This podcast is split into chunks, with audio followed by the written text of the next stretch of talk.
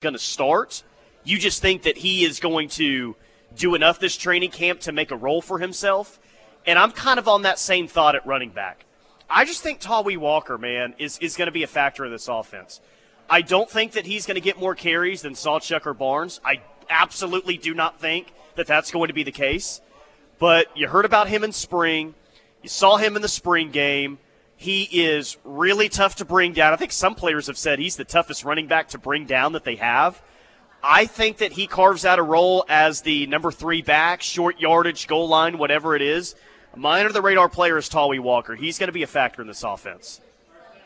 Yeah, we had uh, Grayson Holton on uh, our podcast. Uh, JP and I did, and we asked him who who did he enjoy tackling the least, and he said Tawee Walker. Man, he said you feel it whenever you got to tackle that guy, and you know, especially you know in a season where we think we're going to run the ball a lot. Obviously, uh, we ran the ball well in the bowl game with a lot of the offensive linemen that we're going to see on this unit.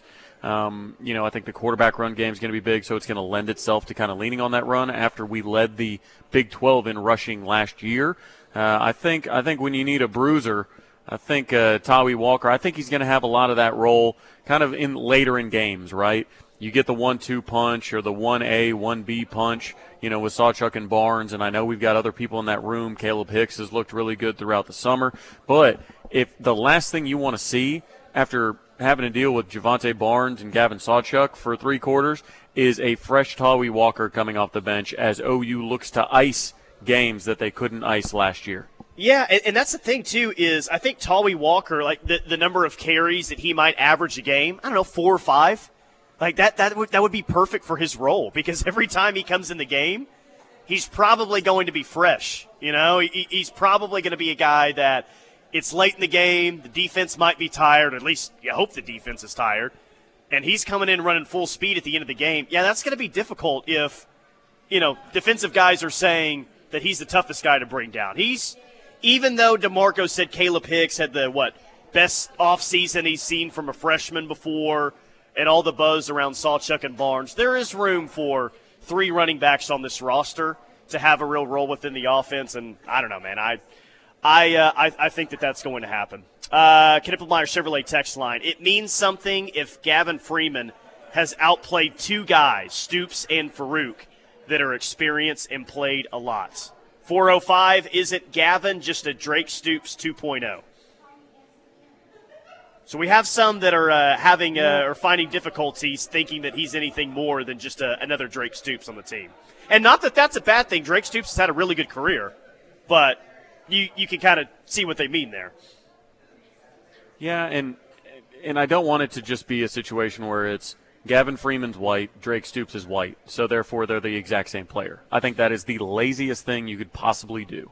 So Gavin Freeman is significantly faster than Drake Stoops. He's used differently, and he should be used differently. So let's not get caught up too much in just the the white receiver stereotypes that we all hear. You know, the lunch pail, first one in, last one out. You know, plays the game the right way. He's you know sneaky fast. He's got deceptive speed. Like no, Gavin Freeman can fly.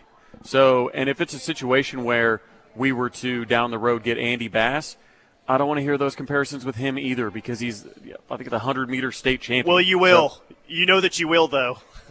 I know, and it's it's it's so annoying because it's just because the player, just because the receiver is white, doesn't mean they're all the exact same. I mean, come on, people.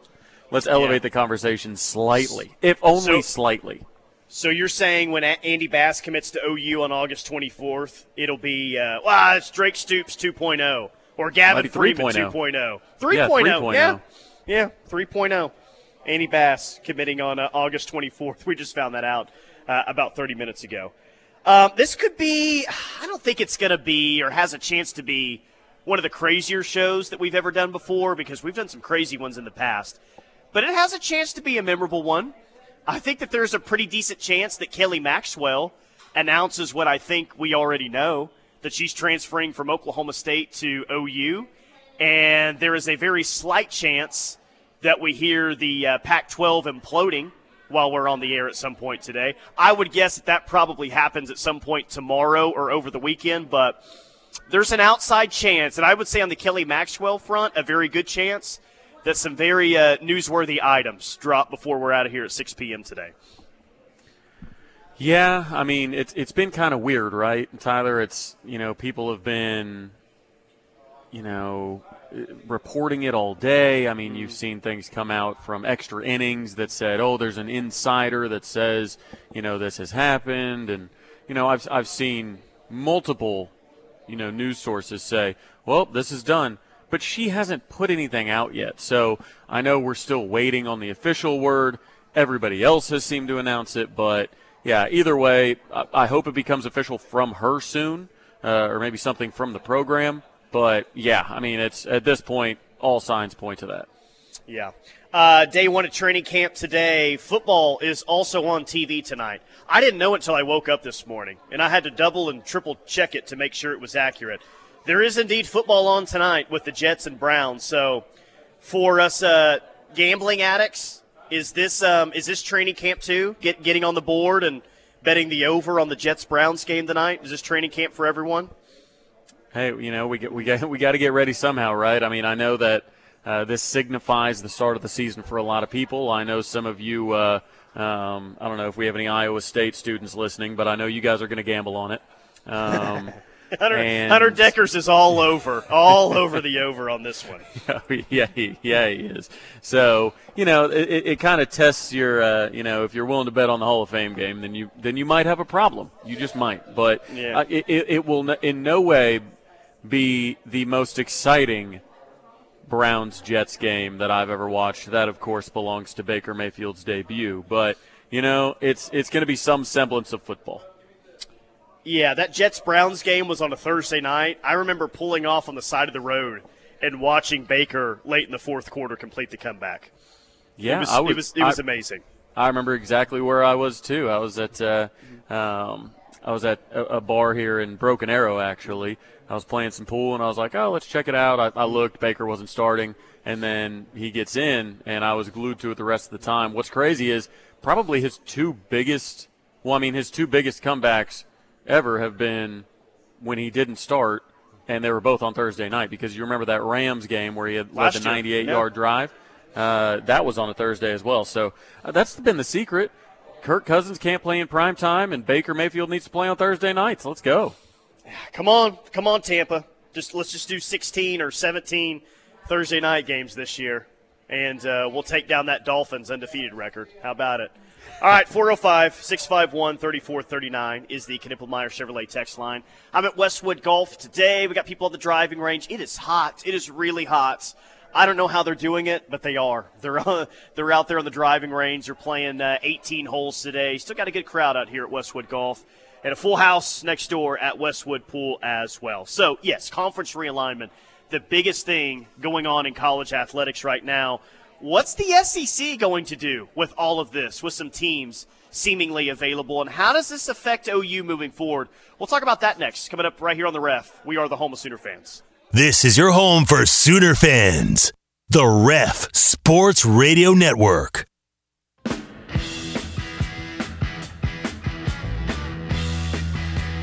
The Central Oklahoma Buick GMC dealers bringing you this hour of the rush. Tyler McComas, Travis Davidson. Latest on conference realignment. If you're not caught up, well, there's a lot to get caught up on. Arizona and Washington are going to meet tonight. Their Board of Regents meeting. I think Arizona State may be sitting in with Arizona as well. It seems like the four corner schools are all in on going to the Big 12. It looks as though Oregon and Washington, that one is imminent. Those two schools will be headed to the Big Ten. It is unknown on Stanford and Cal if those two teams will get an invitation to the Big Ten. And then, yeah, you have Florida State holding meetings, basically telling everyone, we want to get out of here. Please, we'll pay whatever. We just want to get out of this godforsaken ACC conference. The question I have, Travis, is what we're worried about the most now that there's so many teams available, including seemingly Florida State and Clemson, what's the SEC about to do amidst all this madness? Well, I think you and I are probably in agreement on this. now that we're in the SEC, we kind of want them to stop adding teams for a little bit, right? Yes, I mean, yes, I kinda, please. I kind of like it how it is. Like, I would rather the ACC just figure out the payments on it. I'd rather them just figure out how to split the revenue because, like, the Big Ten's not going anywhere. The SEC's not going anywhere. The Pac-9 seems like it's crumbling. The ACC seems like it's crumbling, and then Big 12 is trying to become a basketball conference that plays football on Fridays. So, I mean, it's it, it, it's really going towards what it seems like to having a couple 20 team conferences or three 20 team conferences, something like that. And then part of the reason that excited me, Tyler, and I know excited you about the move to the SEC was that we get to go around and play all these teams in the conference. We get to visit all these cool spots. And yeah, I guess it would be cool to go to Clemson and Florida State, but man, what it's going to do is it's going to force them back into the divisions and you're only going to play the same teams over and over just like they have been doing. I want them to stay at the number they are so it can keep the scheduling model. You know what else I don't want with Florida State and Clemson coming to the SEC, and I don't think that's going to happen, by the way. But the SEC bump in recruiting is real, man. It's real. And Florida State's already in an amazing spot to recruit at a high level. They really haven't been doing that all that much with Mike Norvell. Looks like they might have a good class this year, but Florida State hasn't been lining it up in recruiting. But we've seen several years in the past that Florida State is very capable of having consecutive top five, top ten classes and then Clemson as well. I don't want Clemson and Florida State to be two more schools that have an SEC recruiting bump when they're already very capable uh, recruiting at a high level. Like Florida State and Clemson, I think would only bump up. You know, like, wins would be harder to come by, much like OU and Texas, right? Like wins are going to be harder to come by in the SEC. But whatever the best version of OU is, I feel like we're going to see that in the SEC. I don't want that to be the case with Florida State and Clemson as well. You, you know what I mean? I want them to continue to be operating at a at a uh, deficit the way that they are within the within the ACC. Yeah, I mean, I, I couldn't agree more. Uh, I think you know, like you said, those schools do a you know, a pretty good job now. Obviously, uh, Sammy Brown and Bryant Wesco headed to Clemson, stung a little bit um, this cycle for us, so it's not like they're having problems by any means. Um, but yeah, and and, and it, it is funny, Tyler, because we haven't even played a single snap in the SEC, and we're already kind of gatekeeping. We're like, Yes. no, don't come Well, to come our on. conference. Don't come to our here. conference. What are you doing Norm- here coming to our normally conference? you normally you don't want to be the new guy, and if you are the new guy, you want to ha- be the new guy for you know you don't want to be the new guy for very long, right? I want to be the new guy. I want to be the new guy for several more years, maybe forever. I don't I don't Yeah. mind being the new guy in the SEC. Yeah, I mean, because now we're getting an eye, or at least a, a little bit of a window into how teams like Arkansas and A and M felt, saying, "No, you know, we don't want OU and Texas to get that recruiting bump. You know, we we, we want to keep our SEC the way it is, to where we can win some of those battles because, like, and, and it is funny because now." When we hear, you know, rumors about anybody else joining, you and I are doing the exact same thing. No, no, not our conference. Not Yes. the conference of Sooner fans, the Our SEC. conference. Um, it, it, it's just crazy to read things like this right now, and I mean it, it, it's happening. I, I mean we're aware of it, but a guy like Jon Wilner, who's been covering all of this, when he tweets out this morning, I expect the future of the Pac-12 to be determined in the next 24 to 36 hours. It, it's just one of those things. As a kid, when I first discovered my love of college football, following this essentially my entire life, being obsessed with it my entire life, that in the next 24 hours, Travis, one of the five conferences that I grew up watching could be totally gone. Could just be just be totally gone in the next 24. It- it- It's just a wild thought for someone that's watched college football their entire life. Yeah, I mean, I mean, it's it's definitely, and it. The difference is when there are certain conferences, like obviously the the old Southwest Conference, or you know even old school Big A, which obviously morphed into you know what we know now as the Big Twelve. You get the Big East and things like that. Like those all like it didn't feel that like that much uh, big of a deal, right? If the pack goes down, I mean, that's like a okay. That's a significant number of teams that are collapsing. Like that's where it's implosion. You're really having to worry about because that's that's more of a foundational. it- It's a whole coast, Tyler. So it's like if if you do that, then I think I think much differently about that than I do other conferences in the past folding because I feel that you're looking structurally at college football completely different if the pack dissolves. And not only is it going to be, I mean, just total, just totally damage Oregon State, Washington State, Stanford, and Cal if they're left without a conference. But you know the landscape of this sport right now and the vultures that are on staffs across the country. Not only will Stanford and Cal and Oregon and Washington State seemingly not be in a power conference, but Travis, their roster will probably be gutted from other Power Five teams trying to go into their players and saying, hey, you actually want to play in a Power Five conference? We got room for you. It, well, it's going to be devastating. Yeah, and, and it's not only that, Tyler. It's, you know, before, like, like just let's just take let's just take A&M and Missouri for example, right? Whenever they made their move. Like everybody knew the SEC was kind of running the show at the time, right? And they could use that privately, right? And say, "Hey, look, like nobody in nobody in the Big 12 was was really concerned about, you know, the recruiting tactics of A&M uh, and Missouri back when they moved." But part of the realignment discussion, Tyler, has been has been programs just crapping all over their current conference. Like that's the difference is, you know, you can't like you can't be a leftover Pac-12 school after these other teams bolt when every headline for like 2 months has been Oh, Oregon wants to get out of the, the sinking Pac 12. Washington gets out of the sinking Pac 12. Florida State wants out of the ACC. Like, that's the difference, is because when, when previously, when conference realignment was happening, the national story wasn't that you had a bunch of, you know, deadbeat conferences. Whereas now in 2023, going into 2024, you can beat the drum of these are deadbeat conferences because you can say, hey, yep um, Washington State commit or Oregon State commit, blah, blah. Do you watch the news? Do you have Twitter? Because even, you know, the other teams are saying that your conference is at a dead end. So why don't you come over here? This is an interesting question. We, have gotten it several times on the Knippelmeyer Chevrolet text line. Braylon just asked about it. Here's another text from the 512 saying the Rose Bowl will never be the same. Braylon says, What will the poor Rose Bowl do without the Pac 12? The granddaddy of them all maybe the most famous bowl game in the history of college football. They'll still have the Big Ten.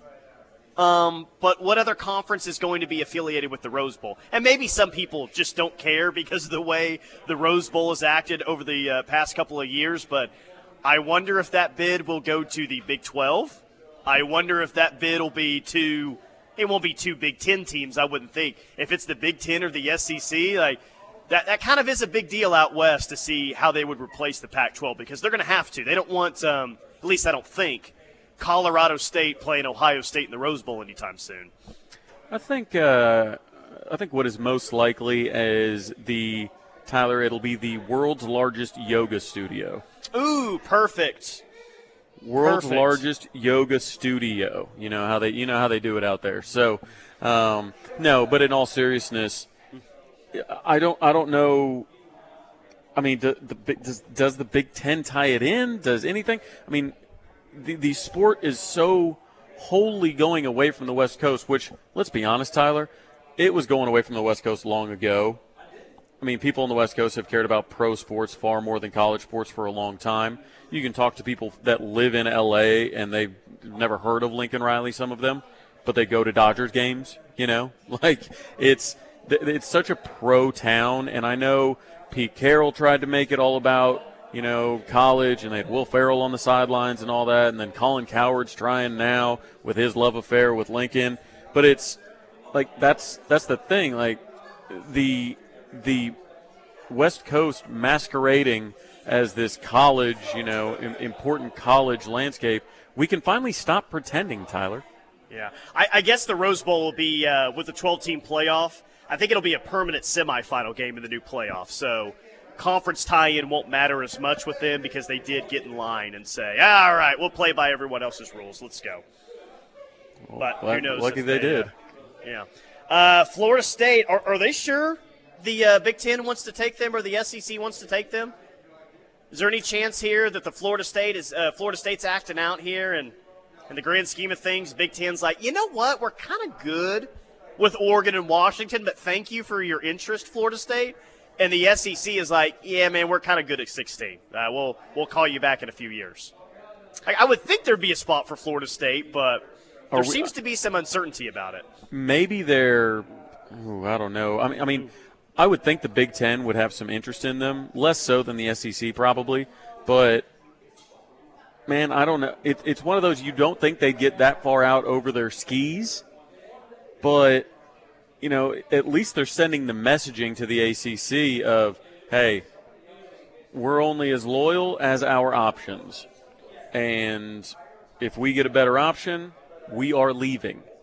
And obviously, you got to get the attorneys involved and everything like this because they're, you know, they're of rights and all this. Like we're having a lot of these conversations. There's a big contractual conversation that Florida State has to have with the ACC. So, I mean, is that a speed bump? You know, do, at, at one point, Tyler, remember the Big Ten when they were going to add Oregon and Washington, kind of in in response to the arms race. You know, the the report came out that it would actually lessen the payouts to each school because again, when you're splitting the pie by more by two more schools, those two schools have to add more value, you know, in order to make the, the math work, right? So yeah. If if if the Big Ten's looking at it and be like, well, if we add Florida State, the schools will actually make less money, then are we really doing right by our current partners for that? But or do they just throw that to the wind and say, look, the writing's on the wall. We've got to get to 20. Let's go ahead and pick the schools. If we if we're given first choice, let's pick the schools to get to 20, and then let the SEC deal with the leftovers. Ooh, boy. I don't know how long this has been up, but someone on the text line is reporting from the 918s. Kelly Maxwell has changed her Instagram from Oklahoma State softball to Oklahoma softball. I just pulled it up, and it indeed says Oklahoma softball number 28. Now, her profile picture is still her in an OSU letter jacket, but it does say Oklahoma softball number 28. So sounds like she even has the uh, the uniform number picked out. Wow. Yeah. What a get that would be. Well, what a, what a, what a get that it is. I, she has OU softball on her profile. Yeah, I mean, you know, oddly enough, the first place I saw that is somebody that is is just going through it today. Is that Oklahoma State problems account? Mm. Oh my gosh, they are saying all the craziest things, and the people in their replies are saying the craziest things. Still about Trace Ford, you know, obviously about Kelly Maxwell today, but that was the account that showed the Instagram, and I was like, oh, well, there it is. I mean, if you're going to change the bio, you know, I know she's had her visit to Norman. She has pictures. So, I mean, throw one of those up there, throw an OU logo. Like you're already on the page. You've already hit edit profile. Just go ahead and do the rest, right? Big, yeah, man, big hit, big hit in the portal for OU, and it makes OSU fans really mad, which is even better. Kelly Maxwell, 1.91 ERA last year at Oklahoma State, 16 and 7 record, 142 innings pitched a year ago. So remember that rotation that OU had last year that worked out so well? Well, they're going to have another rotation again next year. Nicole May, Kierston Deal, Paytn Monticelli, Kelly Maxwell. That's four legitimate arms right there. So, hey, guess what, guys? OU's going to be the favorite to win the national championship again next year. They will be preseason number one. Exciting times, more exciting times for the OU softball program. All right, coming up next, eight wins or less, nine wins, 10 wins, 11 wins, 12 wins. What's most likely for OU in 2023? We'll talk about it next, right here on the ref. The Ref Radio Sports Network is powered statewide by the insurance adjusters at Brown O'Haver. Fire, wind, theft, or tornado, we can help. Call 405 735 5510.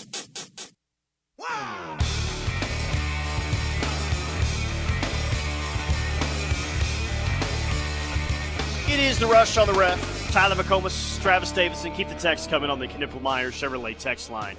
405 651 3439. Put this out on social media a couple of days ago. Thought I'd get your opinions on it, Travis. Day one of training camp. Uh, we've got five options here. You tell me which one is most likely and which one is least likely for OU this coming season. Eight wins or less, nine wins, ten wins, 11 wins, or a perfect 12 0 season? Which one's most likely? Which one's least likely? Hmm. I, I mean, I, I pretty much since the schedule came out, I've been pretty consistent on these airwaves, saying that ten wins is the expectation. So I think in the name of consistency, I'm going to hold myself accountable here and say 10 wins is the most likely. And then the toughest question, I think, of the poll is the, the, the second and third option. What order do you put those in? It's clearly one up and one down, right? So 9 or 11, 11 or 9. I'm going to go with. I'm going to be bold and say 11 is the next most Ooh, likely. Okay. And then 9. And then What's more likely after that, an undefeated Yeah. season or eight wins or less? I, I honestly think eight wins or less is more likely, simply because there's a there's precedent from last year. We have to remember that we have we've only seen Brent Venables coach one season so far. We've not seen Jackson Arnold play. Dillon Gabriel did get hurt last year. I mean, there's you know we've got a lot of new bodies, but you know we'll see. We've got to replace uh, multiple NFL players on the offensive line. You know, it, there's we've got very young linebacker corps, not a lot of experience, at least college experience at OU. So, I mean, I I think with that, I think eight wins or fewer is more likely than a wire to wire undefeated season. Only only because there's precedent. Well, okay, let's let's think about it. How many times? Like, if you're trying to sort out least likely, what's happened more times since the year 2000? Has it been a 12 and 0 regular season, or eight wins or less? Eight wins or less has happened. Like you, you've had a 12 and 0 regular season two times. At well, I guess three times. 2000, 2003, you didn't lose to the Big 12 championship game, so you ran the regular season, and then 2004, so just three. Eight wins, that happened in 05, that happened in 09, that happened in 14, and that happened last year. So I, I guess if you want to go off history, eight wins or less is more likely than an undefeated season. So that's probably the right answer.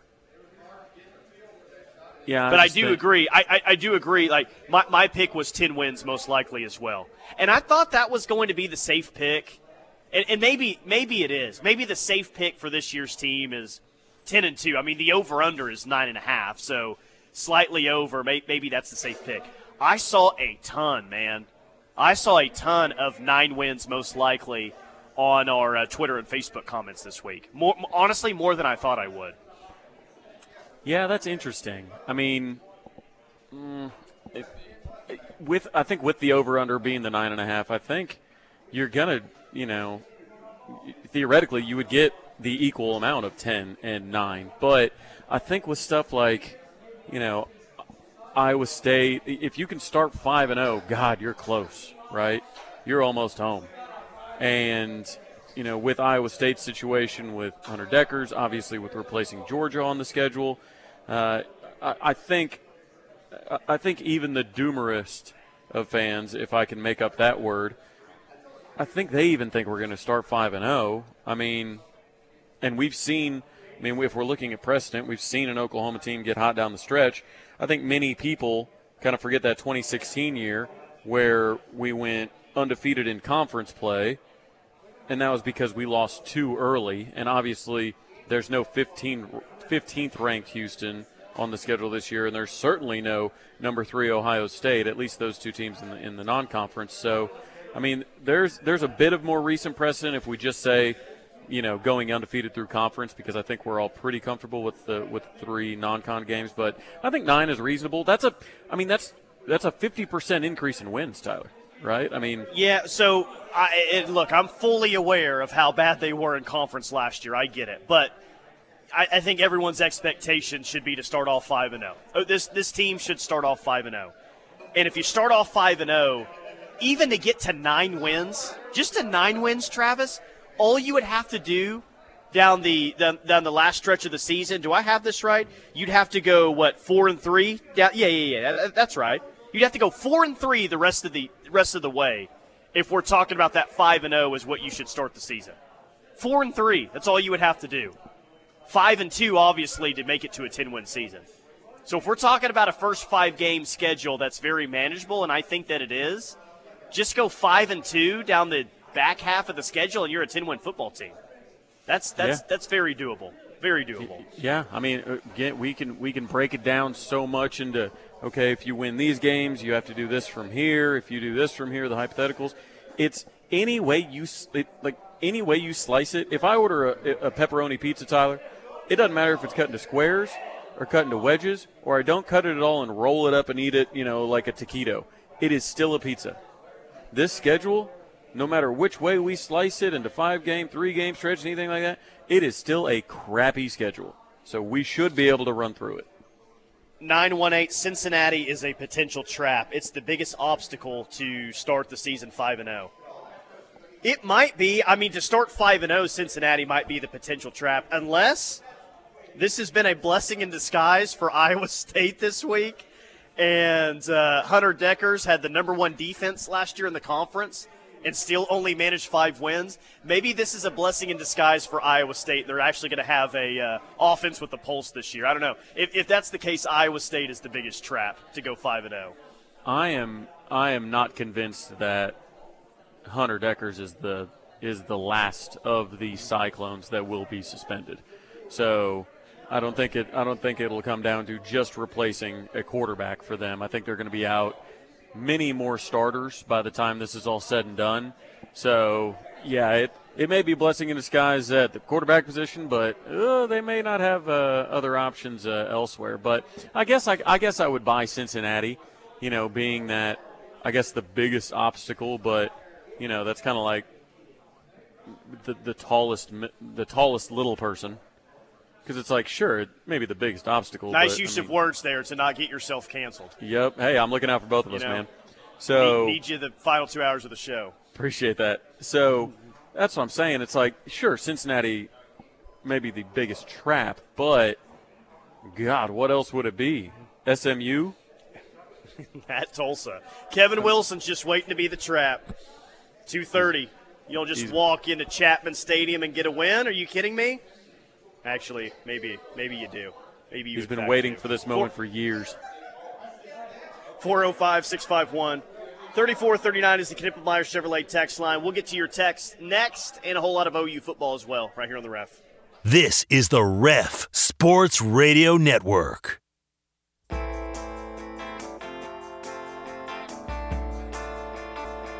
It is the rush on the ref. Tyler McComas, Travis Davidson, Cavens Group bringing you this hour. Emergency repairs.